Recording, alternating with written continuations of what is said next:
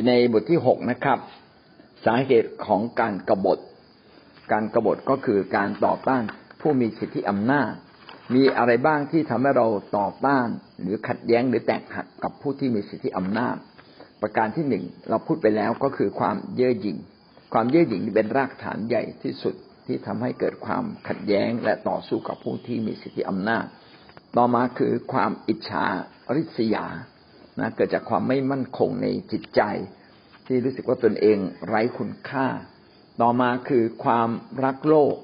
ถ้าเรารักโลกเราก็จะไม่สามารถดำเนินชีวิตทางฝ่ายวิญญาณกับพระเจ้าได้มากเท่าที่ควรจะมีวันเวลาในการตัดสินเราระหว่างเรารักพระเจ้ากับรักโลกเมื่อเรารักโลกมากก็จะสามารถทำให้เรานั้นเกิดการกบฏไม่อยากทำตามหลักการของพระเจ้าและต่อผู้นำด้วยความขมขื่นใจเป็นสิ่งที่เราผิดหวังและซ่อนอยู่ในใจสะสมไว้ถ้าเราขมขื่นใจต่อใครมันก็จะระเบิดออกมาในเวลาอันเหมาะสมถ้าเราขมขื่นใจต่อผู้นำในที่สุดมันก็จะระเบิดออกมาเป็นความเกรี้ยวกราดไม่พอใจแล้วถึงกับแตกหักเป็นกบฏได้ความโลภก็คือการไม่รู้จักอิ่มไม่รู้จักพอในสิ่งที่เรามีอยู่และเราอยากได้มากขึ้นบางทีความโลภก็ทำให้เราไม่สามารถเดินไปกับความถูกต้องของพระเจ้าได้เพราะว่าเรายึดความโลภทรัพย์สินเงินทองเกียรติยศชื่อเสียงอำนาจเป็นที่หนึ่งแทนที่จะยึดพระเจ้าเป็นที่หนึ่งความโลภจึงเป็นสาเหตุหนึ่งที่ทำให้เกิดความขัดแย้งและเป็นกบฏต่อผู้ที่มีสิทธิอำนาจความกลัวนะครับเรื่องที่6ความกลัวก็คืออาการที่เราประหม่าไม่มั่นใจจนกระทั่งเราตกใจลนลานบางครั้งก็ไร้เหตุผลบางครั้งก็มีเหตุผลความกลัวก็เป็นอีกอำนาจหนึ่งที่ทำให้มนุษย์ไม่สามารถเป็นตัวของตัวเองได้และเราก็อาจจะเริ่มต้นจากความกลัวทำให้เราไม่สามารถเดินกับพระเจ้าในความกลัวนี่แหละก็ทำให้เรานั้นขัดแย้งกับผู้มีสิทธิอำนาจได้เช่นเดียวกันเช่นเรากลัวอนาคตของเรากลัวสูญเสียบางสิ่งบางอย่างกลัวสูญเสียความสุขของตัวเราเองต่อมาอันที่7นะครับความโกรธแค้นอยู่ในหน้า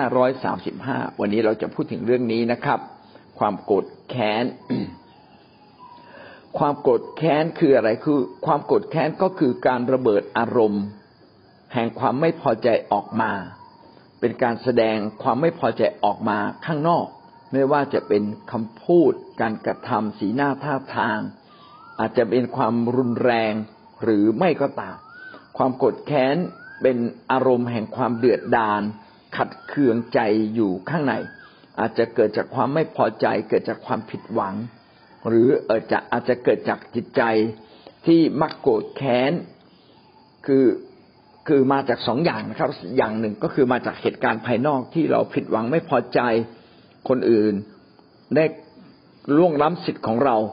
เป็นต้นนะครับนี่เกิดจากเหตุภายนอกอีกส่วนหนึ่งก็เกิดจากนิสัยเป็นนิสัยโกรธของตัวเราเองนิสัยโกรธเหล่านี้จะถูกฝังเอาไว้นะครับโดยเฉพาะอย่างยิ่งคนที่มีสิทธิอำนาจคนที่มีตำแหน่งมีทรัพย์มากบางทีเราก็ทะนงตนนะความโกรธแค้นก็มาจากอาการเหล่านี้นะครับทั้งสิ่งที่อยู่เบื้องหลังและสิ่งที่ยั่วยวนอยู่เป็นเหตุการณ์ภายนอกพระคัมภีร์ได้พูดถึงความโกรธแค้นทำให้เกิดการกบฏในกรณีของแม่ทัพชื่ออับเนอร์เนี่ยเป็นแม่ทัพของฝ่ายซาอูลนะครับเมื่อซาอูลเสียชีวิตอับเนอร์ก็ยังเป็นใหญ่อยู่อับเนอร์ก็ครั้งหนึ่งก็ถูกกล่าวหาไม่ทราบว่าเรื่องจริงหรือไม่เพราะว่าพระคัมภีร์ได้ไม่ได้เขียนไว้ชัดนะครับหาว่าไปมีชู้กับภรรยาของซาอูลนะครับซึ่งจริงๆซาอูลก็เสียชีวิตไปแล้วแต่ว่าอย่างไรก็ตามนางสนมก็อับเนอร์ก็ไม่มีสิทธิ์เข้าหานางสนมนะครับเวลานั้นเองนะครับก็อับเนอร์เองไม่ทราบว่าจะเรื่องจริงหรือไม่อับเนอร์ถูกกล่าวหานะเขียนไว้ใน2ซามูเอลบทที่3ข้อ7ถึงข้อ10ซาอูลนั้นมีนางสนมคนหนึ่งชื่อริสปาบุตรีของอัยยา และอิชโบเชตจึงตรัสกับอับเนอร์ว่าเหตุใดท่านจึงเข้าหานางสนมของเสด็จพ่อของเราอิชโบเชตเป็นลูกของกษัตริย์ซาอูลนะครับก็กล่าว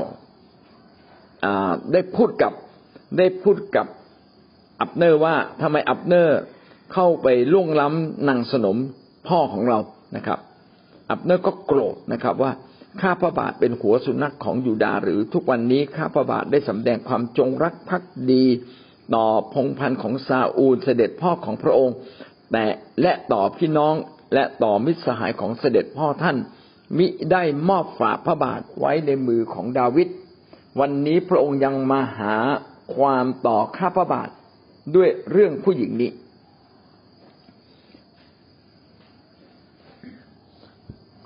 ไม่ทราบจะเป็นเรื่องจริงหรือไม่ก็ตามแต่ว่าอับเนอร์โกรธและอับเนอร์ก็อ้างว่าเขาเนี่ยจงรักภักดีต่อซาอูลแล้วก็ต่อพี่น้องต่อมิตรสหายของเสด็จพ่อก็คือซาอูลและก็ไม่ได้มอบกษัตริย์อิชโบเชตให้แก่ดาวิดคืออ้างความดีของตนเองอ้างความดีของตนเองพี่น้องการที่เราโกรธขึ้นมาเนี่ยบางทีเราก็จะไม่ได้เรามองเห็นแต่ความดีของเราเราไม่ได้มองเห็นความถูกต้องชอบธรรมอับเนอร์นั้นเป็นแม่ทัพของกษัตริย์อิชโบเชตอย่างไรก็ตามก็ต้องนอบน้อมเชื่อฟังกษัตริย์อิชโบเชตถูกกล่าวหาอย่างไรก็ชี้แจงได้นะครับต้องชี้แจงถ้าไม่ชี้แจงแล้วก็แสดงอำนาจแบบนี้ขึ้นมาอันนี้ก็ไม่ถูกนะครับสิ่งนี้ก็ไม่ถูกก็เลยทำให้ได้ข้อคิดที่น่าสำคัญมากเป็นสิ่งที่สำคัญมากว่าใครจะถูกใครจะผิดอย่างไรก็ตามหน้าที่ของเราคือรักษาความถูกต้องของเรากับพระเจ้าถ้าเรารักษาความถูกต้องของเรากับพระเจ้าเราก็ต้องรักษาความถูกต้องของเราต่อผู้ที่มีสิทธิอำนาจที่เหนือเรานะครับพี่น้องก็จะพบว่าความโกรธแค้นทำให้ลูกแก่โทสะนะครับเป็นการขุดรากลึกๆความคิดบางอย่างขึ้นมาลึกๆในชีวิตของอับเนอร์ก็ไม่ได้จงรักภักดีอย่างแท้จริงเมื่อเจออุปสรรคปัญหาก็ปฏิเสธความจงรักภักดีแล้วก็พูดข่มขู่ว่าที่ผ่านมาเนี่ยไม่เอากษัตริย์อิชโบเชตไปให้กับกษัตริย์ดาวิดจัดการก็ดีแล้วนะอะไรเงี้ยแล้วพระองค์ยังจะมากล่าวหาผมอีกว่าผมเนี่ยไปล่วงเกินเมียของเสด็จพ่อไม่ว่าจะเรื่องนั้นจะจริงหรือไม่ก็ตามนะดูแล้วก็อาจจะมีความเป็นเรื่องจริงนะครับถ้าไม่จริงเนี่ยอิชโบเชตคงไม่กล้าพูดเพราะว่าอำนาจก็น้อยนะอำนาจก็น้อยก็เป็นกษัตริย์ที่ไม่ใช่เป็นนักรบจริงๆนะครับก็น้อยกว่าอับเนอร์ซึ่งมีกำลังวังชาความสามารถมากกว่านะครับหรืออาจจะเป็นการเข้าใจผิดก็ได้ในเมื่อพระคัมภีร์ไม่เขียนแล้วก็ไม่ควรจะตีความเกินกว่าขนาดนั้นไปต่อมาอีกคนหนึ่งนะครับที่ด้วยความโกรธแค้นพระเจ้าก็ทำตัวกบฏต่อพระองค์ก็คือโยนาโกรธพระเจ้าที่พระเจ้าสั่งให้ไปประกาศกับชาวนีนาเวเนี่ยก็คือพลเมืองของประเทศอัสซีเรียเป็นพวกที่ทำร้ายคนอิสราเอลนะครับมายึดเมืองคืออิสราเอลเนี่ยแบ่งเป็นสองส่วนคืออาณาจักรเหนือกับอาณาจักรใต้อาณาจักรเหนือเนี่ยถูกพวกอัสซีเรียตีจนแตกนะครับแล้วก็ยึดไปเป็นเมืองขึ้นแล้วก็มีการทำร้ายประชาชนคนอิสราเอลอย่างรุนแรงมีการเข็นฆ่ามีการทำลายดังนั้นคนอิสราเอลจึงไม่พอใจชาวอัสซีเรียและชาวนีนาเวเนี่ยนีนาเวเป็นเมืองหลวงของอัสซีเรียพระเจ้าเรียกให้โยนาไปประกาศโยนาก็มีความแค้นส่วนตัวทั้งแค้นพระเจ้าแค้นคนอัสซีเรียนะครับจึงไม่ต้องการที่จะให้คนนีนาเวรับความรอดจริงๆเริ่มต้นจากโยนาเนี่ยแค้นคนอัสซีเรียก่อนเมื่อพระเจ้าสั่งจึงไม่พอใจก็ไม่ถึงกับแค้นแต่รู้สึกไม่พอใจว่าพระเจ้าทำไมสั่งแบบนั้นอันดับแรกเลยก็คือโยนาก็หนีไปนะครับก็เขียนไว้ในโยนาบทที่1ข้อ1ถึงข้อ3นะครับพระเจ้าสั่งไว้ในข้อ2บอกว่าจงลุกขึ้นไปยังนีนาเวนครใหญ่นะครับ ไปประกาศข้อ3เขียนว่าแต่โยนาได้ลุกขึ้นหนีก็มีความยำเกรงพระเจ้าอยู่ระดับหนึ่งไม่ทำตามก็ยังไม่โต้เถียงแต่ว่าหนีเลยนะครับการหนีก็เป็นอาการอันหนึ่งที่ไม่นอบน้อมเชื่อฟังเพื่อจะหนีให้พ้นพระพักของพระเจ้าโยนาบทที่4ข้อ1ถึงข้อ3อันนี้ก็พูดถึงอาการของโยนาอีกครั้งหนึ่งที่โยนามีการประท้วงพระเจ้าหลังจากที่พระเจ้านั้นไม่ลงโทษคนนีนาเวหลังจากที่โยนาไปประกาศแล้วก็กลับใจ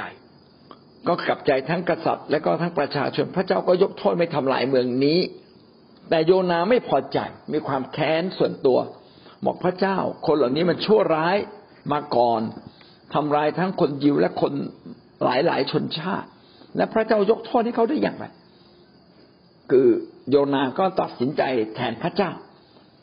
โยนาก็รู้อยู่แล้วว่าพระเจ้าเปี่ยมด้วยพระทัยอันกรุณาเมตตาพระเจ้าจะยกโทษให้กับใครก็เป็นความเมตตาของพระเจ้าไม่ใช่หรือแต่โยนาเนี่ยเจ้ากี้เจ้ากาพระเจ้าทำอย่างนี้ผมไม่ชอบผมไม่พอใจนะครับก็เขียนไว้ในโยนาบทที่4ข้อ1ถึงข้อ3เหตุการณ์นี้ไม่เป็นที่พอใจโยนาอย่างยิ่งและท่านโกรธนะครับก็เลยอธิษฐานต่อพระเจ้าข้าแต่พระเจ้าข้าพระองค์ยังอยู่ในประเทศของข้าพระองค์พูดแล้วว่าจะเป็นเช่นนี้ไม่ใช่หรือนี่แหละเป็นเขตให้ข้าพระองค์ได้รีบหนีไปเมืองทาชิตเพราะข้าพระองค์ทราบว่าพระองค์ทรงทราบพระองค์ทรงเป็นพระเจ้าผู้กอบด้วยพระคุณ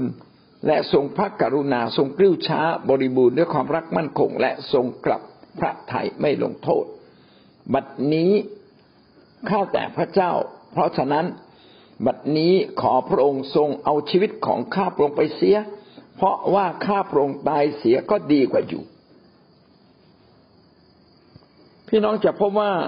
โยนาเนี่ยโอหังมากเลยนะแล้วก็ประชดพระเจ้าบอกพระองค์รู้ไหมเนี่ยไอ้ที่ผมหนีนะเพราะผมรู้ว่าพระองค์ใจดีผมไม่อยากให้พระองค์ใช้หรอกผมไม่ชอบคนนีนาเวเดี๋ยวพระองค์ก็ยกโทษให้แก่เขาพวกเขาสมควรได้รับการลงโทษข้าพระองค์จึงหนีไงเพราะว่าพระองค์ใจดีเหลือเกินพระองค์ไม่เอาโทษเขาแน่นอนเอางี้ดีกว่าพระองค์ผมประชดเลยผมขอตายไปเลยโอ้โหนี่มันโยนานี่มันแย่มากเลยนะพี่น้องแย่มากๆเลยคือเรื่องการยกโทษเป็นเอกสิทธิ์ของพระเจ้าพระองค์จะเมตตาผู้ใดพระองค์ก็ทรงเมตตาผู้นั้นแล้วโยนาจะมีสิทธิ์อะไรไปบังคับพระเจ้าอ่ะนะแต่ว่าโยนาก็แสดงอาการแบบน้อยใจนะครับยังไม่ได้ถึงกับว่าเกลี้ยกล่อมต่อพระเจ้าหรือว่าพระเจ้านะครับก็น้อยใจพระเจ้าผมตายไปเลยนะครับพี่น้องนี่ก็เป็นอาการกบฏอันหนึ่งนะครับในเมื่อเจ้านายเราประสงค์สิ่งที่ตรงข้ามกับเราแล้วเราไม่ตอบสนองนะเพราะความโกรธความเกลียดคนนีนาเวเป็นการส่วนตัวจริงๆนีนาเวกับคนอัสซีเรียน่าโกรธไหมน่าโกรธครับนะเพราะว่าเขาเหล่านั้นยกทัพมาทำร้ายแล้วก็ใช้ความรุนแรงปราบคนยิวแต่จริงๆพระเจ้าก็อนุญาตให้คนอัสซีเรียมาปราบยิวเพราะว่ายิวเนี่ยปฏิเสธพระเจ้าแบบ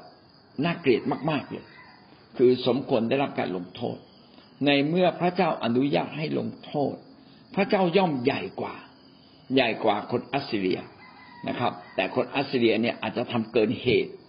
นะครับจึงทำให้โยนาเนี่ยเกลียดชังถึงกับโกรธและเกลียดชังคนอัสซีเรียชาวนีนาเว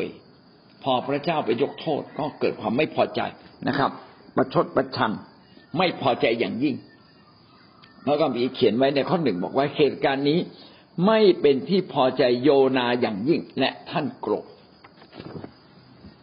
ความโกรธเช่นนี้จะถูกหรือไม่นะครับจริงๆแล้วโยนานี่โกรธชอบธรรมนะการที่คนทำผิดแล้วเราโกรธเนี่ยเขาเรียกว่าโกรธชอบธรรมถ้าเขาไม่ผิดต่อพระเจ้าแล้วเราโกรธเนี่ยเราโกรธอธรรมแต่อย่างไรก็ตามความโกรธเช่นนี้พระเจ้าก็แม้จะเข้าใจพระเจ้าก็คิดว่าพระเจ้าก็ไม่เขียนว่ามันเป็นสิ่งที่ถูกต้อง เพราะพระเจ้าต้องใหญ่กว่าความคิดของเราใหญ่กว่าความคิดของเราการที่โยนาตัดสินใจทำตามคำสั่งพระเจ้าและไปประกาศที่นีนาเวนั้นเป็นเพราะจำใจต้องทำพี่น้องจำได้ใช่ไหมครับโยนาพอหนีไปก็พระเจ้าก็อนุญาตให้ไปตกอยู่ในท้องปลา3 วัน 3 คืนโยนาเนี่ยถูกบังคับแหละตอนนี้นะครับก็รู้สึกว่าทำตามปัจจัยพระเจ้าดีกว่าพออธิษฐานสารภาพบาปขอทำตามใจพระเจ้าปลาตัวใหญ่ก็สำรอกโยนาออกมาขึ้นที่แผ่นดินโยนาก็เลยไปประกาศข่าวประเสริฐได้แต่อย่างไรก็ตามจิตใจที่ไม่นอบน้อมเชื่อฟังอย่างแท้จริงก็สามารถทำให้ทุกความคิดที่ผิดทุกความคิดที่ไม่ถูกต้องก่อเกิดผลและก็ทำให้เกิดการกบฏขึ้นมาได้เนี่ยทั้งหมดที่โยนาแสดงเนี่ยก็เป็นอาการทั้งประท้วงทั้งไม่พอใจนะครับก็เป็นอาการอันหนึ่งของการกบฏจริงๆแล้วการกบฏก็เป็นสิ่งที่สำคัญเป็นสิ่งที่ร้ายแรงนะครับเป็นสิ่งที่สำคัญเพราะว่ามันร้ายแรงมากๆพระเจ้าจึงอยากให้เราสนใจเรื่องความโกรธไม่ควรเก็บความโกรธไว้ในใจของเราเอเฟซัสบทที่4 ข้อ 26 ถึง ข้อ 27จะโกรธก็โกรธได้แต่อย่าทำบาปอย่าให้ถึงตะวันตกท่านก็ยังโกรธอยู่อย่าให้โอกาสแก่มาแสดงว่าความโกรธเป็นสิ่งที่แสดงออกได้แต่ว่าจะต้องไม่ทำบาปเช่นถ้าผมโกรธต่อหน้าคนอื่นนี่อันนี้ผิดนะผมทำบาปผมโกรธต่อหน้าภรรยาเนี่ยผมบาปผมหงุดหงิดต่อหน้าเขาที่ผมบาปผมหงุดหงิดต่อหน้าพี่น้องผมทำบาปละผมต้องขอโทษจริงๆผู้นำมีสิทธิ์โกรธไหมผู้นำมีสิทธิ์โกรธชอบทำเนี่ยทำได้แต่การที่เราแสดงอาการโกรธออกมาเนี่ยก็จะทำให้คนที่ยังอ่อนแออยู่หรือคนที่ไม่เติบโตถือสาเก็บความผิดของเราไว้นะครับเก็บสิ่งนี้ไว้ว่าจริงๆเรามีสิทธิ์แต่เขาจะเก็บความผิดนี้ไว้แล้วก็เป็นการสะสมทำให้เป็นความโกรธมากขึ้นจนวันหนึ่งก็เกิดการกบฏได้เหมือนอย่างที่พระเยซูเตือนยูดาสพระเยซูไม่ได้เตือนผิดเตือนถูกต้องแต่พระเยซูเตือนยูดาสอาจจะเตือนแรงเพื่อยูดาสกลับใจแทนที่ยูดาสจะกลับใจยูดาสเก็บความไม่พอใจนี้ไว้จนวันหนึ่งก็เกิดการกบฏขึ้นมาและความโกรธจึงเป็นสิ่งที่เราเองต้องสนใจเป็นสิ่งที่เราต้องสนใจตัวเราเองว่าการความโกรธของเราเนี่ยถ้าเราโกรธอยู่เรามีโอกาสถูกมารซาตานใช้ให้เกิดความผิดยิ่งกว่านี้ถ้างั้นเราจะโกรธแบบไม่ผิดได้อย่างไรก็คืออย่าโกรธต่อหน้าคนอื่นครับกลับมาที่บ้านท่านอาจจะไปแสดงความโกรธไม่พอใจกระทืบเท้านิดหน่อยนะครับโยนหมอนนะครับทุบโต๊ะทุบอะไรบางอย่างแสดงความโกรธออกมาเราไม่ได้แสดงความโกรธทำให้ใครต้องเสียหน้าทำให้เสียเกียรติเราไม่ได้เสียเกียรติพระเจ้าแต่เรากำลังระบายอารมณ์เราอาจจะเข้าไปในป่าแล้วก็ไปร้องไห้ไปตะโกนโกรธไม่พอใจนะครับ แต่หลังจากนั้นเราก็ต้องกลับใจว่าสิ่งที่เราโกรธเนี่ยถูกหรือผิดพี่น้องสามารถระบายความโกรธออกมาได้ถ้าเก็บความโกรธเอาไว้บางทีเราไม่ได้เคลียร์ความรู้สึกเคลียร์อารมณ์เราจริงๆก็จะเป็นสิ่งที่สะสมและทำให้เราทำผิดมากขึ้นถึงขนาดเราทำผิดต่อผู้ที่มีสิทธิอำนาจได้นะครับจริงๆสิทธิผู้ที่มีสิทธิอำนาจอาจจะทำผิดแต่ท่านโกรธจนขาดสติปัญญาในการแก้ไขปัญหาท่านเองก็ต้องรับผิดชอบต่อความโกรธที่เกิดขึ้นนะครับแม้เป็นความโกรธที่น่าเห็นใจหรือจะพยายามให้เข้าใจมากที่สุดเหมือนกับความโกรธของโยนาความโกรธของโยนาเนี่ยเป็นความโกรธที่น่าเห็นใจเขาโกรธร่วมกับคนยิวที่ไม่พอใจคนอัสซีเรียที่มาทำร้ายทรมานเข็นฆ่าพวกเขานะครับแต่ถ้าเราเก็บความโกรธนี้ไว้ก็มีแต่ทำให้เราเนี่ยทำผิดเราไม่สามารถเป็นคนที่ใช้การได้ของพระเจ้าก็ขอเราระมัดระวังนะครับเราจึงต้องสนใจความโกรธที่อยู่ในใจเราหรือเรียกว่าท่าทีในใจที่โกรธนี้เราต้องกำจัดมันออกไปถ้าเป็นความโกรธที่ไม่ชอบธรรม นะครับถ้าเป็นความโกรธชอบธรรมพี่น้องก็ต้องแปลเปลี่ยนความโกรธเหล่านั้นมากระทำในสิ่งที่ถูกต้องเช่นท่านจะต้องอย่างกรณีของโยนาเนี่ยโยนาก็ต้องมาแปลเปลี่ยนความโกรธเป็นเรื่องที่ว่าเอาละยอมรับความการลงโทษของพระเจ้าและก็ขอพระเจ้าเป็นผู้ที่ลงโทษคนอัสซีเรียไม่ใช่เราไปลงโทษคนอัสซีเรียเพราะเราไม่มีสิทธิ์ถ้าพระเจ้าใช้เขาพระเจ้าจะรับผิดชอบคนนีนาเวเองคนอัสซีเรียเองถ้าพระเจ้าเห็นเราไม่ถูกต้องเดี๋ยวพระเจ้าลงโทษคนอัสซีเรียเองซึ่งพระเจ้าก็บอกไว้แล้วนะครับว่าเนื่องจากคนอัสซีเรียไปโจมตีคนยิวนะครับแต่จะไม่มีโทษก็หาไม่ได้แม้พระเจ้าจะใช้เขาก็ตามแสดงว่าคนอัสซีเรียเนี่ยทำเกินขนาดพระเจ้าต้องลงโทษเขาอย่างแน่นอนนี่ก็คือเรื่องของความโกรธถ้าเราเก็บความโกรธแค้นไว้แล้วไม่เคลียร์ความโกรธแค้นจะอยู่ในใจเราจะเริ่มต้นทำผิดกับคนทั่วไปกับพระเจ้าได้นะครับแล้วก็สิ่งเหล่านี้ฝังรากลึกจะทำให้เรายิ่งผิดมากขึ้นโดยเฉพาะอย่างยิ่งการโกรธผู้นำการโกรธผู้ที่มีสิทธิอำนาจนะครับจริงๆเราไม่ควรโกรธถ้าเราผิดถ้าเขาผิดก็พี่น้องก็สามารถไปเคลียร์ได้ไปพูดคุยกับเขานะครับต่อมาอันที่8ความดื้อรั้นความดื้อรั้นดื้อรั้นคืออะไรคือดื้อรั้นคือการไม่ยอมเปลี่ยนแปลงการไม่ยอมรับผิดกันไม่ยอมแก้ไขมีสำนวนหนึ่งเขาบอกว่ายืนกระต่ายขาเดียวยืนกระต่ายขาเดียวหมายความว่าจริงๆกระต่ายนี่มันมี4ขาแต่ว่าข้าราชการเนี่ยเอากระต่ายไปกินก็เลยเหลือขาเดียวพอกษัตริย์ถามว่าทำไมกระต่ายนี่มีขาเดียวพวกข้าราชการก็บอกว่ามันเกิดมามันมีขาเดียวแบบนี้แหละครับนะครับทั้งที่เห็นอยู่แล้วว่ากระต่ายมันขาด้วนไปอีก3ขาก็ยังยืนยันว่าเป็นกระต่ายขาเดียวเขาก็เลยเอาสำนวนนี้มาใช้อธิบายคนดื้อรั้นว่าคนดื้อรั้นเนี่ยแม้มีเหตุผลจนมุมก็ยังไม่ยอมรับเหตุผลเป็นความดื้อรั้นความดื้อรั้นเนี่ยเกิดจากความโง่เขลาไร้ความคิดความดื้อรั้นเนี่ยเกิดจากการไม่ยำเกรงพระเจ้าเกิดจากความชั่วช้าความอธรรมที่ครอบงำอยู่ในใจหรือบางครั้งก็เกิดจากการเสียหน้าอาการของความดื้อรั้นเป็นอย่างไรอาการก็คือการไม่ยอมเปลี่ยนแปลงไม่ยอมรับการเปลี่ยนแปลงยึดมั่นว่าสิ่งที่ตัวเองเชื่อสิ่งที่ตัวเองคิดนั้นถูกต้องอันนี้เป็นทิฏฐิทิฏฐิก็คือยึดว่าเราถูกต้องทั้งที่เราผิดสิ่งที่เราผิดแล้วเรายึดที่จะยืนอยู่อย่างนั้นต่อไปอย่างนี้เขาเรียกว่าทิฏฐิเช่นเรารู้ว่าการมาสายไม่ดีแต่เราก็ยังยืนยันที่จะมาสายหรือว่าเราควรจะคืนเงินเขาเพราะเราไปโกงเข้ามาหรือติดหนี้เขาแต่เราก็ยืนยันว่าไม่ขอคืนนะครับไม่ยอมรับเหตุผลดื้อรั้นมีทิฏฐินะครับแล้วเบื้องหลังของทิฏฐิก็คือการไม่ยอมรับเหตุผลข้อเท็จจริงการยืนยันว่าตัวเองถูกอยากจะทำตามใจตัวเองคนที่ยืนยันว่าตัวเองถูกแล้วอยากจะทำตามใจตัวเองทั้งที่รู้ว่าสิ่งนั้นไม่ถูกต้อง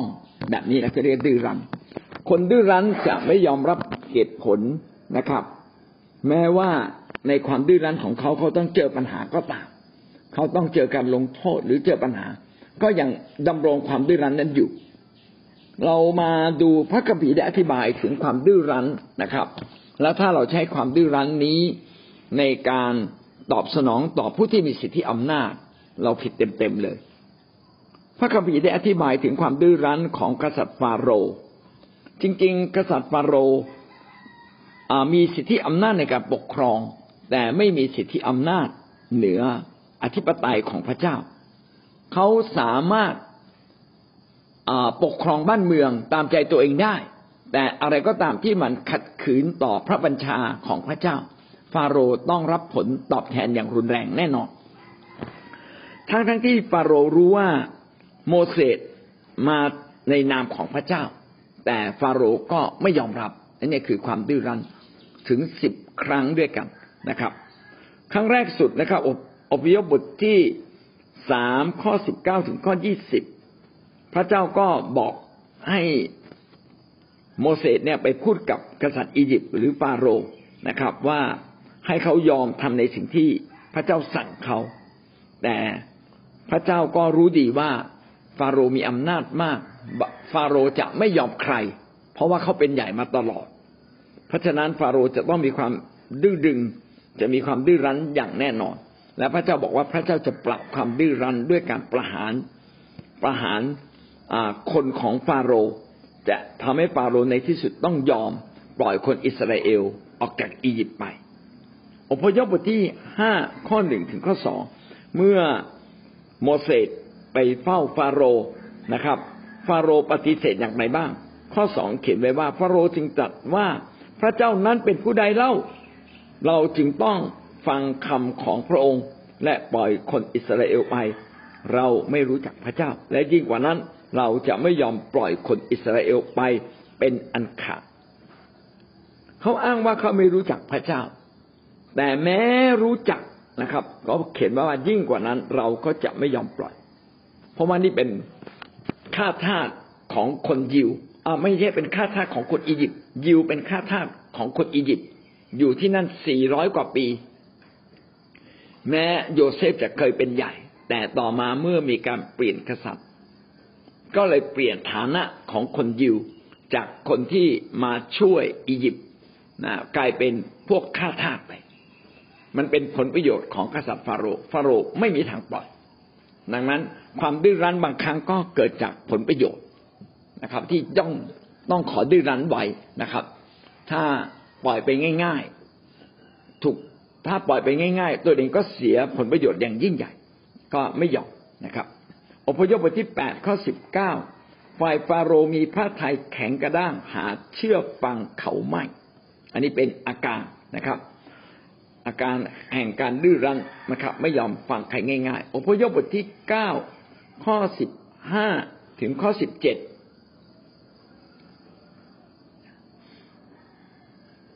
ข้อ16กล่าวว่าแต่เขตที่เราให้เจ้ามีชีวิตอยู่ก็เพื่อเจ้าจะได้เห็นฤทธานุภาพของเราและนามของเราจะได้มีผู้ประกาศไปทั่วโลกข้อ17เขียนว่าเจ้ายังถือทิฐิต่อสู้ประชากรของเราไม่ยอมปล่อยเขาไปพระคัมภีร์ที่นี่ในที่นี้ได้อธิบายถึงชีวิตและจิตใจของฟาโรห์นะครับว่าฟาโรห์นั้นว่าพระเจ้านั้นอนุญาตให้ฟาโรห์เนี่ยมีชีวิตอยู่แข็งกระด้างเพื่อพระเจ้าจะสำแดงฤทธิ์เดชมากยิ่งขึ้นเพื่ออะไรเพื่อวันหนึ่งจะเป็นที่เกล่าวขวัญของคนทั้งโลกว่าในอดีตมีผู้หนึ่งที่ดื้อรั้นไม่ยอมรับพระเจ้าและพระเจ้าก็สำแดงฤทธิ์เดชมากขึ้นจนเกิดความหายนะและเป็นชัยชนะอันยิ่งใหญ่เหนือพวกกษัตริย์ฟาโรห์พระเจ้าทรงสวมทิฐิมานะให้กับฟาโรห์ด้วยส่วนหนึ่งคือฟาโรห์ดื้ออีกส่วนหนึ่งพระเจ้าก็ทรงอนุญาตให้เกิดความดื้อต่อไปอีกนะครับเพื่อเขาจะได้เห็นความยิ่งใหญ่ของพระเจ้าและคนทั้งโลกก็จะได้เห็นด้วยเพราะว่าเรื่องนี้ได้บันทึกไว้ในพระคัมภีร์และทุกคนที่อ่านพระคัมภีร์ก็รู้ว่าเมื่ออดีตนั้นมีกษัตริย์ฟาโรห์องค์หนึ่งที่ดื้อรั้นมากๆและพระเจ้าทรงปราบความดื้อรั้นเหล่านั้นลงด้วยการให้เห็นความยิ่งใหญ่ของพระเจ้าเป็นการสำแดงฤทธานุภาพสำแดงพระสิริของพระองค์อพยพบทที่10ข้อ3ก็เขียนทำนองเดียวกันนะครับพระเจ้าของคนฮีบรูตรัสดังนี้ว่าเจ้าจะขัดขืนไม่อ่อนน้อมต่อเรานานสักเท่าใดจงปล่อยประชากรของเราให้เป็นนมัสการเราคนที่ดื้อรั้นก็จะมีทิฐิมานะก็จะเป็นคนที่ไม่ยอมอะไรง่ายๆข้อ7กล่าวว่าพระองค์ยังไม่ทราบหรือว่าอียิปต์กำลังพินาศแล้วจนกระทั่งพวกข้าราชการของฟาโรห์เองก็มาทูลฟาโรห์บอกฟาโรห์อย่าดื้อต่อไปเลยอย่าแข็งขืนต่อไปเลยตอนนี้อียิปต์กำลังพินาศนะครับเพราะว่ามีคนตายมีสัตว์ตายมีความยากลำบากมากมายเกิดขึ้นในเวลานั้นแม้จะเกิด ความเสียหายมากมายฟาโรห์ก็ยังดื้อนะครับอพยพบทที่13ข้อ15ครั้นพระทัยของฟาโรห์ดื้อไม่ยอมปล่อยให้พวกเราไปพระเจ้าก็ทรงประหารลูกหัวปีทั้งหลายในอียิปต์ทั้งของมนุษย์และของสัตว์ด้วยเขตชนี้ข้าจึงถวายบรรดาสัตว์หัวปีตัวผู้แด่พระเจ้าแต่บุตรชายหัวปีทั้งหลายของข้าก็ถ่ายไว้แล้วอันนี้เป็นเหตุการณ์ที่เกิดขึ้นภายหลังนะครับว่าเขาเล่าถึงเหตุการณ์ครั้งนั้นที่ว่าฟาโรห์เนี่ยดื้อรั้นมากจนกระทั่งพระเจ้าต้องใช้มาตรการสุดท้ายก็คือประหารบุตรหัวปีของกษัตริย์ประหารบุตรหัวปีของคนอิสราเอลของคนอียิปต์ทุกคนรวมทั้งบุตรหัวสัตว์หัวปีของบรรดาสัตว์เลี้ยงทุกตัวจึงเป็นสิ่งที่บอกเราว่าจริงๆบุตรหัวปีต้องมีการถ่ายต้องเป็นของพระเจ้าเพราะว่าพระเจ้าจัดการกับบุตรหัวปีของคนอียิปต์นะครับซึ่งคนอียิปต์เนี่ยดื้อรั้นอย่างยิ่งทำบาปและดื้อรั้นจริงๆคนอียิปต์เป็นตัวแทนของมนุษย์ในโลกนี้ว่าเราทุกคนมีความดื้อรั้นอยู่ภายในและพระเจ้าต้องปราบความดื้อรั้นพระเจ้าจะ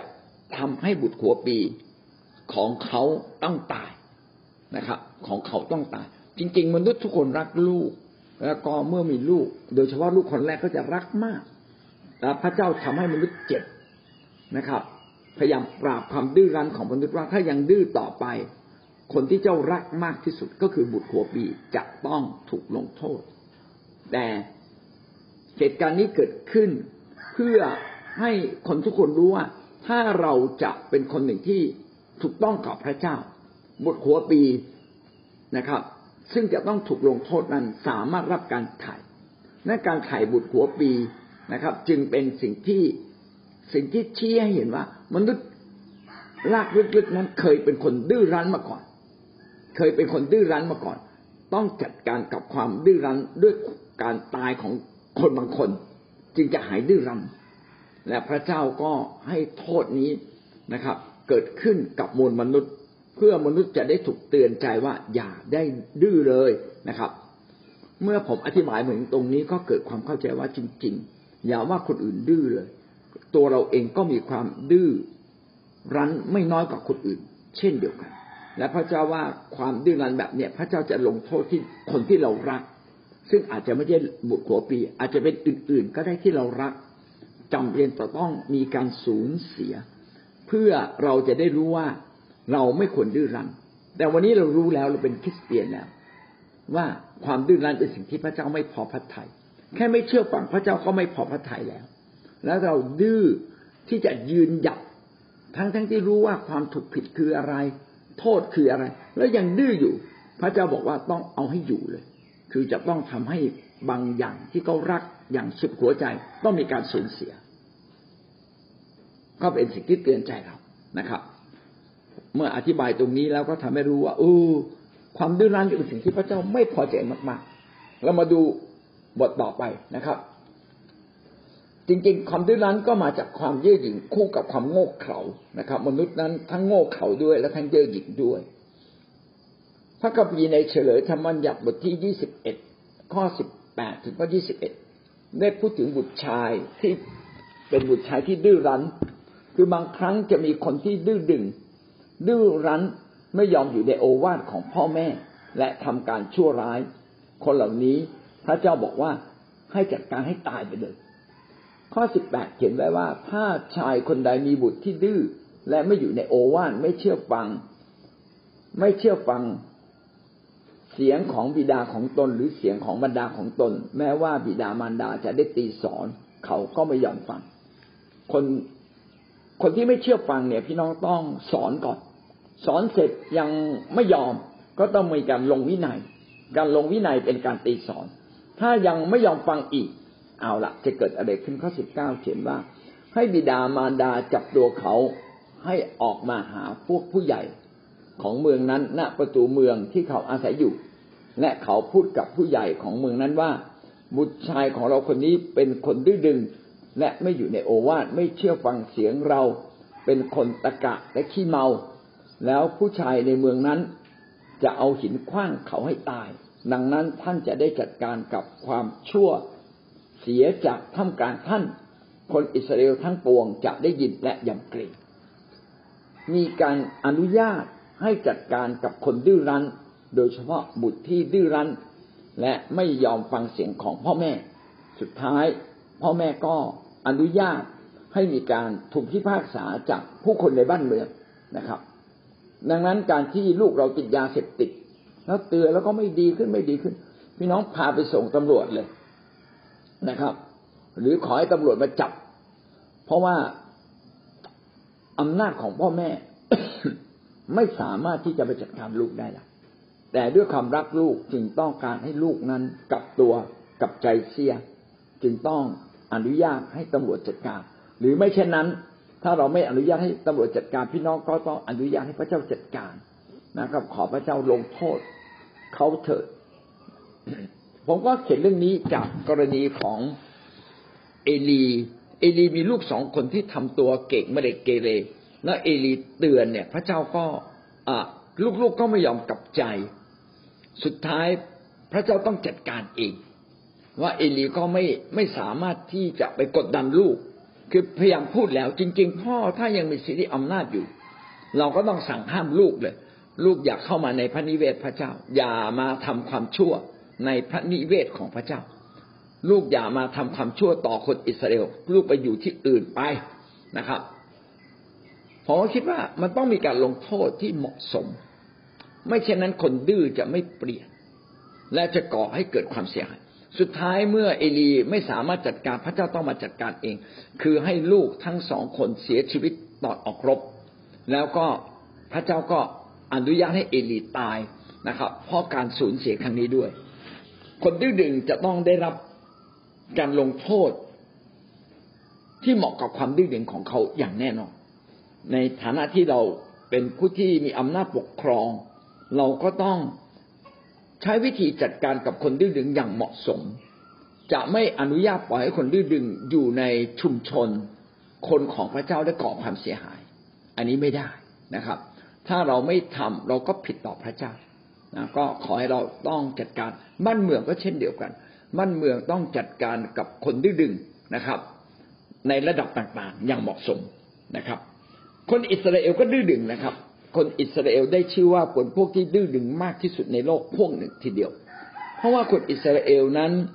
รู้จักพระเจ้ามาตั้งแต่อดีตเห็นการอัศจรรย์เห็นการอวยพรของพระเจ้าอย่างมากและพระเจ้าก็เตือนอย่าทิ้งพระเจ้าไปถือพระอื่นซึ่งไม่สามารถพูดคุยกับพวกเขาได้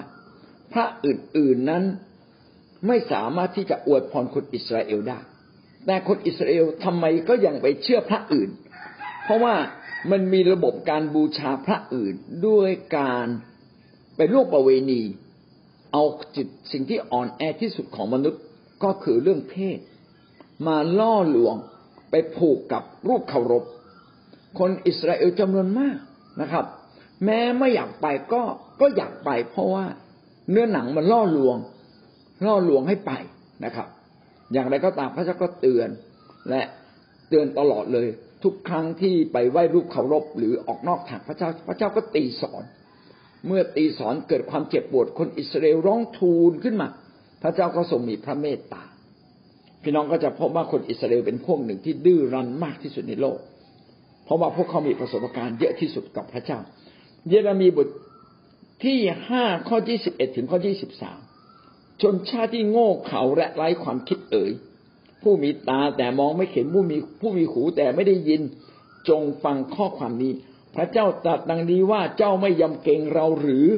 เจ้าไม่ตัวสั่นอยู่ต่อหน้าเราหรือเราคือผู้วางกองทรายไว้ในเขตล้อมทะเลเป็นเครื่องกีดขวางเป็นนิดมิให้ผ่านไปได้แม้ว่าคลื่นจะซัดก็เอาชนะไม่ได้แม้ว่าคลื่นจะขนองก็ข้ามไปไม่ได้แต่ชนชาตินี้มีใจดื้อดึงและกบฏเขาได้หันเขและจากไปเสียพระเจ้าก็พูดถึงคนยิวว่า คนยิวนั้นยังเป็นคนที่ดื้อดึงเพราะว่าโง่เขลาถูกพระเจ้าตีก็ไม่ยอมกลับใจเจอปัญหามากมายก็ไม่ยอมเกรงกลัวพระเจ้าไม่ตัวสั่นอยู่ต่อหน้าพระเจ้าเป็นคนที่ไร้ความคิดคือคิดไม่เป็นขนาดเห็นก็ยังไม่ตระหนักได้ยินก็ไม่ยอมกลับใจรู้ก็ไม่ยอมที่จะเปลี่ยนแปลงตัวเองมีความดื้อดึงมีความยำเกรงพระคัมภีร์จึงเขียนว่าทำไมเจ้าไม่ตัวสั่นอยู่ต่อหน้าเราเมื่อเราทำผิดเราควรจะยอมจำนนเมื่อเรามาถึงจุดแห่งความล้มเหลวที่สุดของชีวิตเราก็ควรจะยำเกรงพระเจ้าได้ละพอละพระเจ้าอนุญาตให้ความชั่วร้ายให้ความเลวร้ายความทุกข์ยากลำบากเกิดขึ้นกับชีวิตเรามากพอละพระเจ้าถ้ายังไม่กลับใจพระเจ้าก็อนุญาตให้คนบางคนที่เรารักก่อเกิดความยากลำบากเกิดปัญหาขึ้นมาเพื่อจะเป็นการเตือนสติเราโอ้พระเจ้ามีวิธีการปราบคนดื้อเพราะว่าคนทำผิดก็ยังไม่เท่ากับคนดื้อที่ยืนหยัดทำผิดต่อไปเป็นสิ่งที่น่ากลัวคนที่ไม่เชื่อฟังพระเจ้าหรือคนที่ทำผิดต่อพระเจ้าจะไม่มีโทษก็หาไม่ได้อย่าคิดว่าตอนที่เราทำผิดแล้วยังไม่ถูกลงโทษหรือถูกลงโทษน้อยแล้วเราก็สำคัญผิดคิดว่าพระเจ้าทรงอนุญาตพระเจ้าทรงเห็นใจเราไม่เลยพระเจ้ารอคอยว่าเมื่อไหร่เราจะกลับใจด้วยตัวเราเองแต่ถ้าเรายังไม่กลับใจแน่นอนเลยนะครับโทษทันเหล่านั้นจะไม่มีเบาพระเจ้าจึงอนุญาตให้กรุงเยรูซาเล็มแตกและก็ให้กษัตริย์ที่โหดร้ายที่สุดก็คือเนบูคัดเนสซาร์มาจัดการพระเจ้าจึงอนุญาตให้พวกอัสซีเรียมาจัดการกับพวกอาณาจักรเหนืออย่างโหดร้ายที่สุดเช่นเดียวกันและดังนั้นความดื้อดึงความดื้อรั้นจึงต้องรับผลอย่างเจ็บแสบที่สุดเยเรมีย์บทที่7ข้อ23ถึงข้อ26ได้เขียนเอาไว้นะครับทำนองเดียวกันโดยเฉพาะอย่างยิ่งในข้อ24ได้เขียนไว้ว่าแต่เขาทั้งหลายมิได้เชื่อฟังหรือเงี่ยหูฟังแต่เขาทั้งหลายดำเนินตามแผนการของเขาเองในความดื้อกระด้างตามจิตใจชั่วของเขาทั้งหลายและเดินถอยหลังไม่ได้เดินขึ้นหน้าเมื่อเรามีจิตใจดื้อดึงมีใจชั่วครอบงำความดื้อดึงก็ยิ่งเกิดขึ้นแล้วเขาก็จะเดินถอยหลังแทนที่จะเดินหน้ารับใช้พระเจ้าดำเนินชีวิตกับพระเจ้าอย่างถูกต้องแทนที่จะมาเชื่อฟังพระเจ้านะครับแทนที่จะกลับมาหาพระองค์ด้วยความถ่อมใจนะครับก็กลับเดินถอยหลังก็คือปฏิเสธพระเจ้าไปคนที่ดื้อรั้นไม่ยินยอมฟังใครหรือไม่ยอมเชื่อฟังผู้ใดก็ไม่ได้พิสูจน์ว่าเขานั้นเป็นคนที่ถูกต้องหรือเขานั้นมีความดีอยู่ภายในความดื้อรั้นนั้นยิ่งหล่อเลี้ยงความเย่อหยิ่งแล้วก็เป็นความเย่อหยิ่งที่ชั่วร้ายจริงๆนะครับซึ่งแน่นอนเลยจะต้องได้รับโทษคนที่ดื้อรั้นก็มักจะปกปิดความผิดตัวเองหรือปกป้องความอ่อนแอของตัวเองความดื้อรั้นเป็นสิ่งที่จะทำให้เขาล้มลงอย่างแน่นอนและบางครั้งเราก็ใช้ความดื้อรั้นแบบนี้ต่อผู้ที่มีสิทธิอำนาจนะครับความดื้อรั้นแล้วรู้ว่าผิดแล้วไม่ยอมกลับใจไม่ยอมกลับมาไม่ยอมถ่อมใจลงไม่ยอมเริ่มต้นใหม่ทั้งกับพระเจ้าทั้งกับผู้ที่เคยมีสิทธิอำนาจเหนือเขาก็แสดงว่าการลงโทษจะต้องมีมาอย่างแน่นอนนะครับนี่เป็นพระวจนะของพระเจ้าที่ตรัสไว้ข้าพเจ้าไม่กล้าพูดเองแล้วก็เป็นสิ่งที่เตือนสติตัวเราทุกคนรวมทั้งข้าพเจ้าเองด้วยว่าอย่าได้ดื้อรั้นเลยสุภาษิตบทที่19ข้อ20ถึงข้อ21จงฟังคำแนะนำและรับคำเตือนสติเพื่อเจ้าจะได้ปัญญาสำหรับอนาคตในใจของมนุษย์มีแผนงานเป็นอันมากแต่พระประสงค์ของพระเจ้านั่นแหละจะดำรงอยู่ได้แม้ว่าเราจะมีแผนงานอะไรก็ตามแผนงานเหล่านั้นถูกต้องกับพระเจ้าไหมเป็นประโยชน์ต่อเราจริงๆไหมเป็นประโยชน์ต่ออาณาจักรของพระเจ้าหรือไม่ถ้าไม่ก็ต้องกลับใจยินดีรับฟังคำตักเตือนรับ ฟังคำเตือนสติเพื่อจะได้เกิดปัญญาแล้วเราจะได้หันกลับมาอยู่ในพระประสงค์ของพระเจ้ามีแต่พระประสงค์ของพระเจ้าเท่านั้นที่จะดำรงอยู่อย่างแท้จริงแต่ความประสงค์ของเราแผนงานของมนุษย์นั้นถ้าไม่ได้สอดคล้องกับพระเจ้าจะไม่สามารถดำรงอยู่ได้อย่างแท้จริงสุภาษิตบทที่ 29 ข้อ 1 บุคคลที่ถูกตักเตือนบ่อยๆแต่ยังแข็งคอประเดี๋ยวคอจะหักรักษาไม่ได้ถ้าเรายังดื้อรั้นไม่ยอมฟังคำตักเตือนบางครั้งพระเจ้าก็อนุญาตให้มีปัญหาบางอย่างเกิดขึ้นเป็นความทุกข์ยากลำบากในชีวิตของเราแต่เรายังแข็งคอไม่ยอมกลับใจ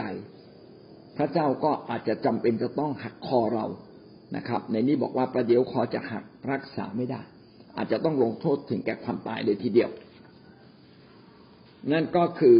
ประการที่8นะครับความดื้อรั้นประการที่7ความโกรธแค้นเรามาดูประการที่9ความสงสัยและความไม่ไว้วางใจความสงสัยและความไม่ไว้วางใจ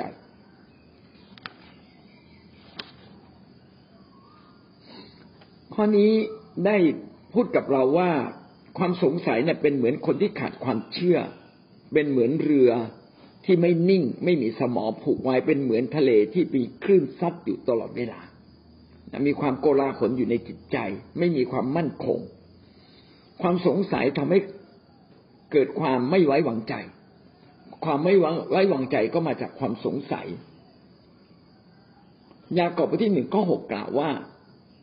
แต่จงให้ผู้นั้นทูลขอด้วยความเชื่ออย่าได้สงสัยเลยเพราะว่าผู้ที่สงสัยจะเป็นเหมือนคลื่นในทะเลที่ถูกลมพัดซัดไปมาความสงสัยหรือความไม่ไว้วางใจเนี่ยก็จะเป็นคนที่ไม่นิ่งนะครับโดยเฉพาะอย่างยิ่งถ้าเราสงสัยไม่ไว้วางใจผู้ที่มีสิทธิอำนาจที่เขาดีกับเราที่เขาปกครองเราก็เกรงว่าวันหนึ่งเราก็จะกบฏและก็ไม่อยู่ในการเชื่อฟังต่อไปการมีความสงสัยและไม่ไว้วางใจในความรักของพระเจ้าทำให้เราไม่สามารถเดินกับพระเจ้าได้ถ้าเราสงสัยใครเราก็ไม่สามารถอยู่ร่วมกับคนนั้นได้ถ้าสามีภรรยาเกิดความสงสัยไม่ไว้วางใจกันและกันก็จะไม่สามารถอยู่ร่วมกันได้ก็จะเกิดความแตกหักในที่สุดและเกิดการกบฏเกิดขึ้นพระคัมภีร์ได้ยกตัวอย่างเอวาถูกมารหลอกนะครับในเวลานั้นเอวาไปเชื่อฟังมารน่าคิดนะครับว่าในเวลาที่เอวาไปเชื่อฟังมารนั้นมนุษย์ยังไม่ได้ตกอยู่ภายใต้อำนาจของบาปเลยจิตใจของอาดัมเอวายังไม่เคยถูกทดสอบทดลองอย่างแท้จริงว่าเป็นผู้ที่ไว้วางใจพระเจ้าหรือจะไปเชื่อสิ่งอื่นๆเพราะว่าอาดัมเอวาแม้จะถูกสร้างมาอย่างดีคือพระเจ้าบอกว่าพระเจ้าสร้างมนุษย์ตามพระฉายของพระองค์คือสร้างมาอย่างดีเหมือนพระเจ้าเปรียบทุกประการและก็มีสิ่งหนึ่งที่เหมือนพระเจ้าที่สุดก็คือการมีเสรีภาพในการตัดสินใจมนุษย์มีเสรีภาพในการตัดสินเลือกตัดสินใจได้ขณะที่เป็นสิ่งที่ดีที่สุดคือพระเจ้าไม่ได้สร้างเรามาเป็นตุ๊กตาหินหรือตุ๊กตาไขลานพระเจ้าให้เราดำเนินชีวิตตามใจเราเองได้ขณะเดียวกันที่เป็นสิ่งที่ดีที่สุดก็เป็นจุดอ่อนที่สุดของมนุษย์เหมือนกันการตัดสินใจก็ขึ้นกับสติปัญญาของมนุษย์ผู้นั้นขึ้นกับความรอบคอบขึ้นกับจิตใจที่ยังยึดพระเจ้ามากน้อยเพียงใดอาดัมเอวาก็ถูกทดสอบในเรื่องนี้ว่าแม้พระเจ้าสร้างมาอย่างดีที่สุดเขาจะตัดสินใจด้วยสติปัญญาอันมากที่สุดได้อย่างไรที่จะไม่เชื่อฟังมารแต่เชื่อฟังพระเจ้าจนถึงที่สุดเอวาเป็นคนแรกที่ถูกมารล่อหลอกด้วยการคิดตัดสินใจด้วยตัวเองมารมาบอกว่าพระเจ้าไม่ได้พูดเรื่องจริงหรอกพระเจ้าไม่อยากให้เจ้าฉลาดเอวาก็อาจจะจริงนะการที่คิดว่าอาจจะจริงแสดงว่าข้างในจิตใจเนี่ยไม่ได้ไว้วางใจพระเจ้า 100% อาจจะมีจุดเล็กๆอยู่ข้างในใจว่าอาจจะมีจุดเล็กๆอยู่ในใจว่าพระเจ้าอาจจะไม่ให้สิ่งที่ดีที่สุดกับมนุษย์คือกับเขาพระเจ้าอาจจะปิดเอาไว้ ในโอกาสหน้าค่อยให้หรืออะไรสักอย่างเมื่อเอวาคิดเช่นนั้นเอวาจึงไปเชื่อฟังมารเอวาจึงล้มลงนะครับด้วยการตัดสินใจที่ผิดเพราะขาดความไว้วางใจได้เขียนไว้ในปฐมกาลบทที่3ข้อ1ถึงข้อ7พี่น้องไปอ่านดูนะครับว่ามารซาตานล่อลวงเอวาอย่างไรและเอวาก็โง่เขลาก็ไปหยิบผลไม้นั้นมากินการที่อาดัมเอวาตัดสินใจผิดเนี่ยโดยที่ไม่ไว้วางใจพระเจ้าอย่างแท้จริงก็เป็นอุทาหรณ์เตือนสติเราว่าบางครั้งเราก็อาจจะมีความไม่ไว้วางใจแบบนี้อยู่ในใจเราเองยิ่งเด็กคนไหนก็ตามที่โตมาในครอบครัวที่พ่อแม่ไม่ค่อยรักหรือรักไม่เต็มที่ไม่ได้เกิดอยู่ในครอบครัวคริสเตียนที่พ่อแม่ดำเนินชีวิตอย่างถูกต้องก็จะไม่ไว้วางใจพ่อแม่ทั้งที่พ่อแม่เป็นบุคคลที่ดีที่สุดในชีวิตของเขายังไม่ไว้วางใจเลยดังนั้นโอกาสที่เขาจะไม่ไว้วางใจคนอื่นๆจึงเกิดขึ้นได้ง่ายมากเลยความไม่ไว้วางใจพ่อแม่ทำให้เขาไม่ไว้วางใจผู้ที่มีสิทธิอำนาจด้วยไม่ไว้วางใจพี่เลี้ยงหัวหน้าแคร์หรือผู้นำในโบสถ์ด้วยแม้กระทั่งไม่ไว้วางใจผู้ที่มีสิทธิอำนาจอื่นๆเช่นครูบาอาจารย์นอกจากว่าครูบาอาจารย์จะถือไม้เรียวไว้ก็อาจจะยำเกรงแต่จะไว้วางใจไหมก็ยังไม่แน่ใจแต่สำหรับเรากับพระเจ้ารักเราอย่างยิ่งพระเจ้าอยากให้เราไว้วางใจพระเจ้าด้วยสุดใจและเราควรจะฝึกความไว้วางใจนี้เป็นคุณสมบัติในชีวิตของเราจนกระทั่งแม้มีบางคนทำตัวไม่ดีเราก็ยังไว้วางใจในความดีที่ยังเหลืออยู่มากมายในชีวิตของเขาทำให้เราแยกแยะออกคนที่มาเป็นคริสเตียนแล้วความไว้วางใจในพระเจ้าจะเพิ่มขึ้นความสงสัยในพระเจ้าจะน้อยลงเพราะว่าพระเจ้าทรงตอบคำอธิษฐานเขาอย่างมากมายและเขาได้พัฒนาความไว้วางใจในพระเจ้าเพิ่มขึ้นมาจนในที่สุดเขาสามารถที่จะไว้วางใจพระเจ้าอย่างเต็มบริบูรณ์และความไว้วางใจอย่างเต็มบริบูรณ์นี้ก็ทำให้เขาไว้วางใจมนุษย์รอบข้างเขาและจนกระทั่งไว้วางใจผู้นำดังนั้นแม้มีคนอื่นทำผิดต่อเขาเขาก็ยังมองเห็นและแยกแยะออกว่าอะไรคือความดีที่ยังมีอยู่และอะไรคือความผิดบางอย่างที่มีอยู่และก็มองเห็นว่าความดีนั้นก็ดีมากกว่าความชั่วจึงยังไว้วางใจอยู่อันนี้เป็นเหตุผลที่สามีภรรยาเนี่ยแม้จับได้ว่าใครทำผิดก็ยังสามารถที่จะอยู่ด้วยกันมีความไว้วางใจมากกว่าไม่ไว้วางใจและพระเจ้าอยากให้เราพัฒนาความไว้วางใจแบบนี้ขึ้นมาในชีวิตของเรานะครับเพื่อเราจะไม่ผิดต่อพระเจ้าเราจึงต้องฝึกความไว้วางใจเพื่อจะชนะความสงสัยถ้าเราสงสัยก็สามารถจะไปเคลียร์กับคนคนนั้นด้วยจิตใจที่ถ่อมด้วยความรักเช่นเราสงสัยผู้นำอาจจะทำผิดสิ่งนี้ไหมสิ่งนั้นไหมพี่น้องก็ไปเคลียร์กับผู้นำนะครับถ้าเราไม่เคลียร์ก็จะผิดพลาดในเรื่องเหตุผลจอมปลอมเราก็จะยึดเอาไว้จนในที่สุดความไม่ไว้วางใจก็ก่อกลายเป็นความไม่พอใจจนกระทั่งเรากบฏได้พระคัมภีร์ก็ยกตัวอย่างไว้เช่นเรื่องอิสราเอลกับกษัตริย์เรโหโบอัมกษัตริย์เรโหโบอัมนั้นเป็นกษัตริย์ที่สืบเนื่องมาจากคือเป็นลูกของกษัตริย์โซโลมอนและก็ขึ้นมาปกครองในสมัยโซโลมอนเนี่ยเกณฑ์ประชาชนอิสราเอลไปทำงานอย่างมากอย่างหนักเลยไปสร้างวิหารของพระเจ้าไปสร้างวิหารพระเจ้ารู้สึกจะ7ปีแล้วสร้างราชวังตัวเองอีก13ปีหรือยังไงเนี่ยตัวเลขอาจจะจำผิดแต่สร้างวังตัวเองเนี่ยใช้เวลานานกว่าสร้างพระวิหารของพระเจ้าดังนั้นประชาชนจะทุกข์ยากลำบากประชาชนก็เลยมาทูลขอความเมตตาว่าอย่าได้กักเกณฑ์เราขนาดนั้นได้ไหมก็เขียนไว้ใน1พงศ์กษัตริย์บทที่12ข้อ3ถึงข้อ5แต่ปรากฏว่ากษัตริย์เรโหโบอัมเนี่ยไปเชื่อฟังพวกสหายที่อยู่รอบข้างบอกเอ้ยเอาให้มันหนักกว่านั้นเลยนะครับในที่สุดประชาชนก็ปฏิเสธไม่ยอมรับเมื่อมาฟังค เมื่อมาขอร้องเรโหโบอัมบอกว่าขอเวลา3 วันแล้วจะให้คำตอบพอ3 วันผ่านไปมาฟังคำตอบเรโหโบอัมก็ยิ่งจะกดดันบอกว่าพ่อของเราเนี่ยตีสอนท่านแต่เราจะตีด้วยพ่อเราตีสอนด้วยไม้เรียวเราจะตีสอนด้วยแส้แมงป่องนะเราจะกดดันให้หนักยิ่งขึ้นกว่านี้โอ้ประชาชนก็ไม่พอใจสิครับข้อ16ได้เขียนไว้ว่าเมื่ออิสราเอลทั้งปวงเห็นว่าพระราชาไม่ได้ฟังเขาทั้งหลายประชาชนก็ทูลต่อพระราชาว่าข้าพระบาททั้งหลายมีส่วนอะไรในดาวิดข้าพระบาททั้งหลายไม่มีส่วนมรดกในบุตรชายของเจสสีโออิสราเอลเอ๋ยกลับไปเต้นของตนเถิดข้าแต่ดาวิดจงดูแลราชวงศ์ของพระองค์เองเถิดอิสราเอลจึงจากไปยังบ้านเรือนของเขาทั้งหลายพี่น้องจะเห็นว่าเมื่อกษัตริย์เรโหโบอัมนี่มีความโง่เขลาในการปกครองก็เปิดช่องให้ประชาชนนั้นปฏิเสธพระองค์ปฏิเสธบอกว่าไม่ขออยู่กับกษัตริย์ดาวิดขอกลับบ้านตัวเองเวลานั้นเองอาการกบฏยังไม่เกิดขึ้นอย่างรุนแรงเพียงแค่เริ่มต้นปฏิเสธการปกครองนะครับความผิดนั้นยังไม่เพิ่มพูนแต่มาเพิ่มพูนตอนไหนครับในตอนข้อ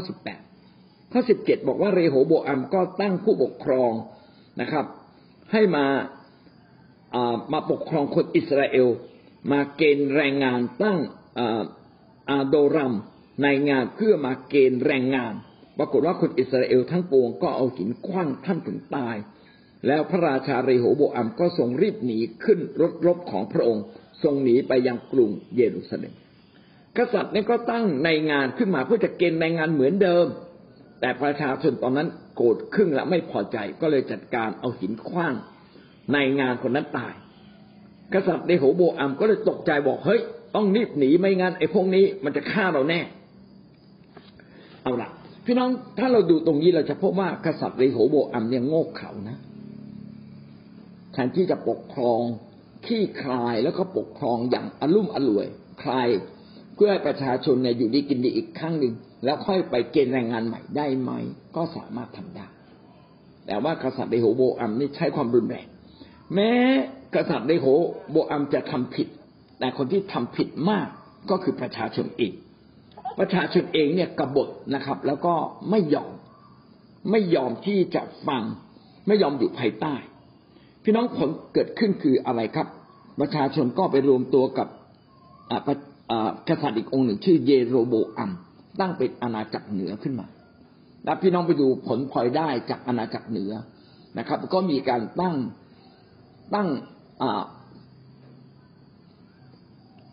รูปเคารพขึ้นมาแทนพระเจ้าและอาณาจักรเหนือเนี่ยกษัตริย์ทุกองค์เข็นฆ่ากันไปมาตลอดเลยจนกระทั่งบ้านเมืองก็ถูกปราบออกไป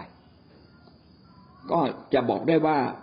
คนที่เริ่มต้นกบฏดูเหมือนมีเหตุผลที่จะกบฏแต่คนที่กบฏทุกคนต้องรับผลอันรุนแรงอย่างยิ่งใหญ่จริงๆอันนี้ก็เป็นสิ่งที่น่ากลัวนะครับผมก็เลยคิดว่านี่ก็เป็นสิ่งที่สอนเราอย่างมากเลยนะครับว่าแม้ผู้นำหรือผู้ที่มีสิทธิอำนาจจะทำผิดก็อย่าให้เราถึงขั้นกบฏเลยนะครับถ้าเรากบฏในที่สุดเราต้องรับผลสืบเนื่อง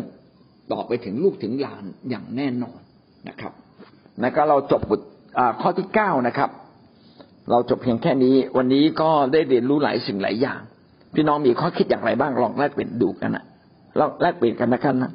ะครับเรียนเชิญครับพี่น้อยบอกว่าพี่น้อยเบื่อหน่ายการที่มีการว่ากันไปว่ากันมาถึง2 ปีแล้ว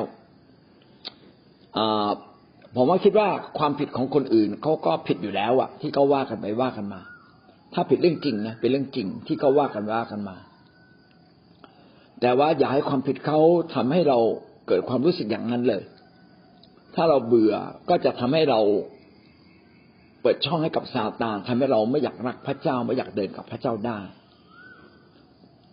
เราต้องระมัดระวังชีวิตของเรานะครับเหมือนกับว่าผู้นำทำผิดสมมติว่าผู้นำทำผิดก็แล้วกันผู้นำทำผิดแล้วท่านถือเป็นช่องไปทำผิดเองด้วยทำไมแทนที่เราจะไปคุยกับผู้นำแล้วคุยแล้วยังไม่รู้เรื่องพี่น้องก็ไปคุยกับผู้นำที่สูงยิ่งขึ้นว่าเนี่ยมีคนอื่นเขาทำผิดนะแล้วความผิดเนี่ยยังไม่ได้แก้ไขเลยอันนี้เราก็ต้องไปเคลียร์ อีกส่วนหนึ่งเราต้องเคลียร์ใจเราเองทุกครั้งที่คนอื่นทำผิดต่อเราเนี่ยเป็นการทดสอบใจเราเหมือนกันว่าชีวิตเราเติบโตมากขึ้นพอไหมที่จะอนุญาตให้คนอื่นทำผิดกับเรา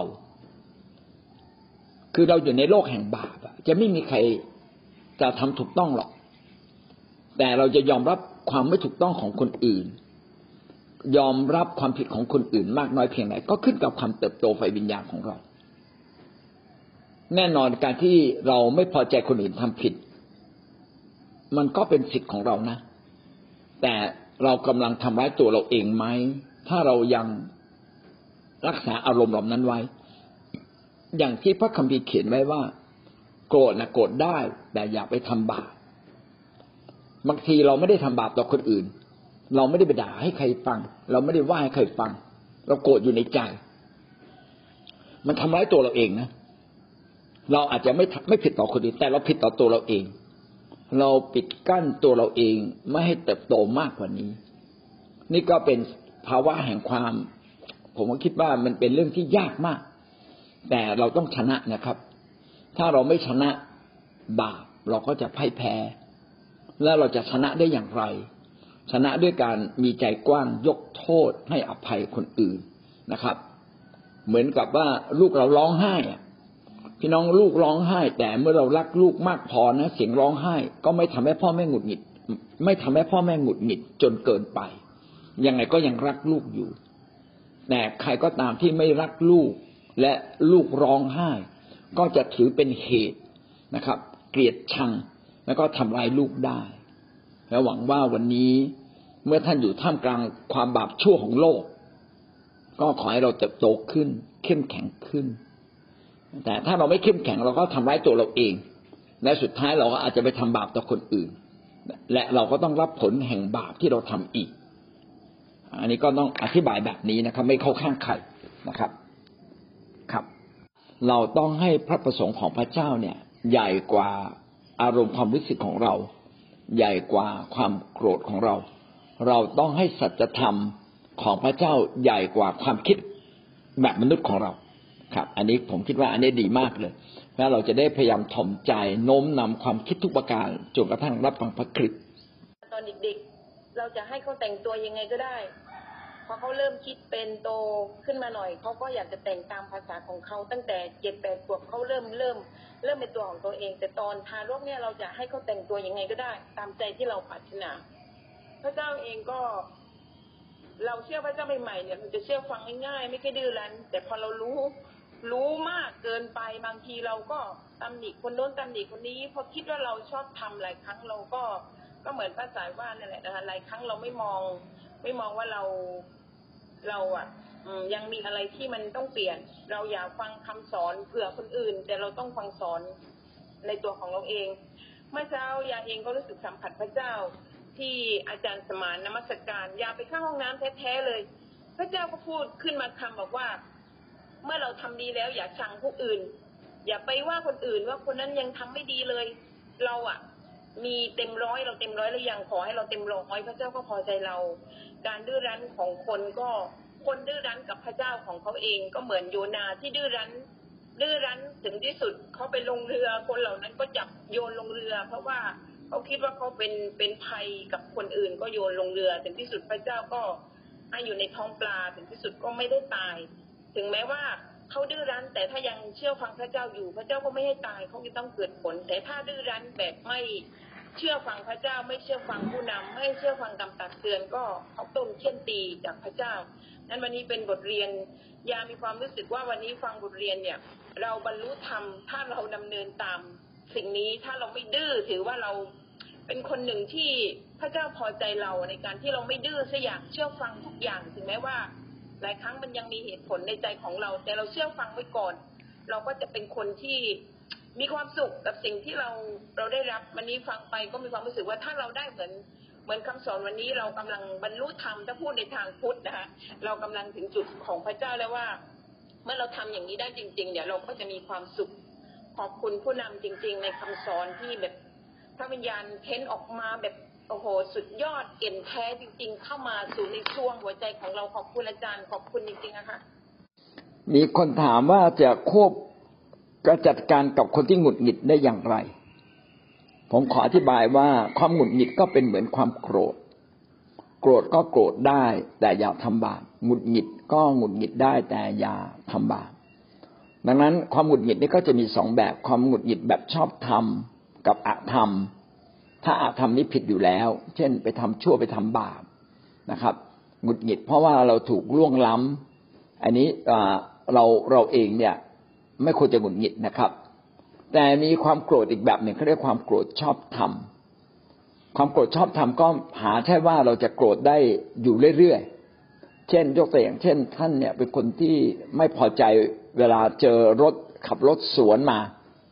แล้วก็จะทำให้เกิดอุบัติเหตุได้เราท่านก็หงุดหงิดขึ้นมาความหงุดหงิดแบบนี้เนี่ยมันไม่ได้ช่วยทำให้เหตุการณ์ดีขึ้น